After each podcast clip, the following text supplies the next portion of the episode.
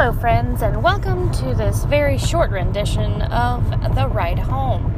Now, I didn't start right as I was leaving my clan's house, but that's okay because we still have a few minutes to go. Oh, Lord, have mercy. All right, so officially, as of today, I am on furlough from the Autism Society of North Carolina. So, me and my roommate Celia, uh, who she and I work together, are going to file for unemployment. Da, da, da, da, yay! Um, so, hopefully, that will come to fruition and I won't have to worry about much. And hopefully, the COVID 19 will simmer down and I'll get my normal people back and everything will back go back to normal. Oh, that would be great. I am secretly glad for this break though, because I can take my time and think about a boy or not if I want to. Sorry, boy, I know you're listening. Uh, but you knew what you were getting into when you started listening to this podcast. So there's that. um, oh boy, do I like my space. I need my time. I need my space. Uh, I need a reason to miss you. Um, because I will. And I know you know all of that, but it's hard for me to tell you up front. Anyway, anxiety is a motherfucker, friends. I, uh, I'm worried that I, I won't like anything. I'm worried that I'm not good enough. I'm worried that uh, I'm rushing. I'm worried about all of the things. And, eh, you know, all of those things may actually not be a reality. It may just be irrational thoughts going, uh. But there's also a little red flag in the back of my head that says, Are you really ready for a relation, like a real relationship? Because, yeah, that's a, that's a thing with this person. It it's very real. And I'm just like, oh, okay. I need to get in the right mindset for that. I didn't expect to do that for a while. I don't I don't know how long my timeline was going to be. Just kind of this person popped up in my life and, you know, checks off all of the fun boxes. Interesting, funny, smart, sexy, all of the things. And I'm just like, but it's all of the things that I wanted. Why am I hesitating? I don't know. I do know, but I don't know. Uh, I think it's just because I, I like my freedom. Sorry. I am nothing if I'm not honest, though. So, and this that's what this podcast is for, so I can be completely honest about my feelings no matter which way they go. And it helps me talk out my issues, especially because it's been a couple weeks since I've seen my therapist. I miss her a whole bunch. Dear Ariel, I'm gonna need you to listen to this podcast and help me out, okay? I need to talk through some stuff. Talk about how I still am grumpy about Dave and like for a four year relationship it it takes time to process and while I don't feel like I need to process any more than I already have, it's it's already done. He's moved on. It's fine. There's also the fact that I jumped into another relationship with Will. Nigh on maybe okay, so January, no, December, January, February, March, April, May. Five months. I mean, five months is a lot, right? But I just kind of jumped into the relationship with Will, thinking that one was going to be real, thinking that I could help this person move on from their ex and yada yada yada. And now uh, that ended, and a part of me is like, well, what if?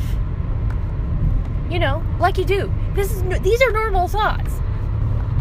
I'm getting mad at myself for having normal thoughts about a person that I cared about, that I told that I loved, uh, that we had okay relationship. It wasn't perfect, but like it was fun and entertaining. And what's really hard about the new one right now is is that social distancing makes me makes it hard for me to actually see this person, to see young Neil. and to actually be with him in person and like having dates over Skype forces us to talk about pretty much everything and at some point I'm just like I kind of done talking. I'd like to turn brain off and watch a movie or eat food or watch a documentary or like I'm done talking.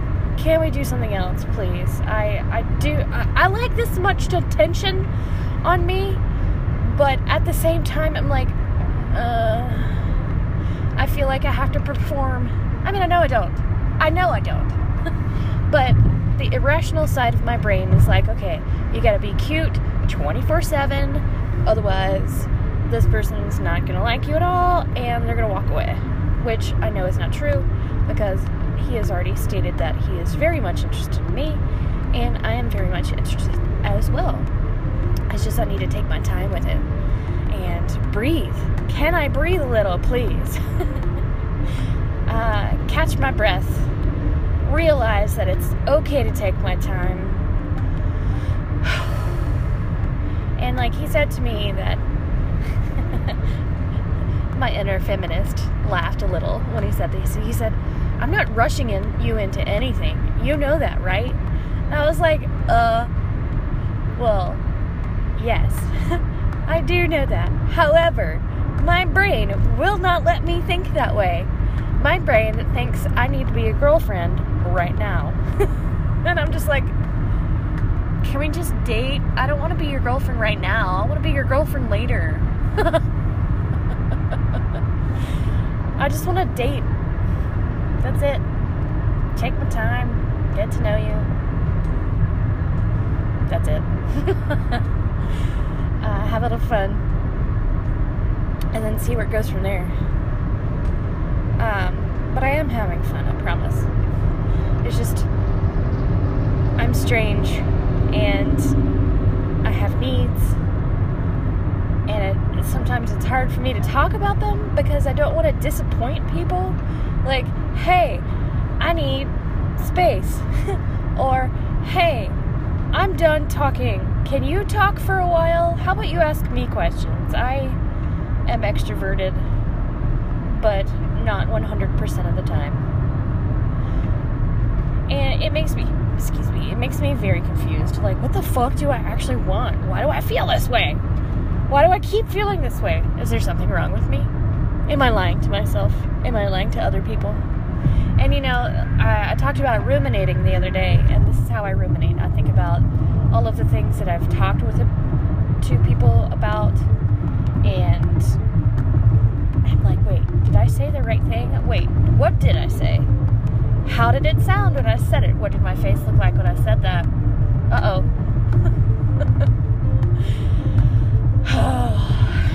One day at a time. Breathe. It'll be okay. Things will work out for the better in the end. Remain optimistic. Sleep in. Make sure you eat.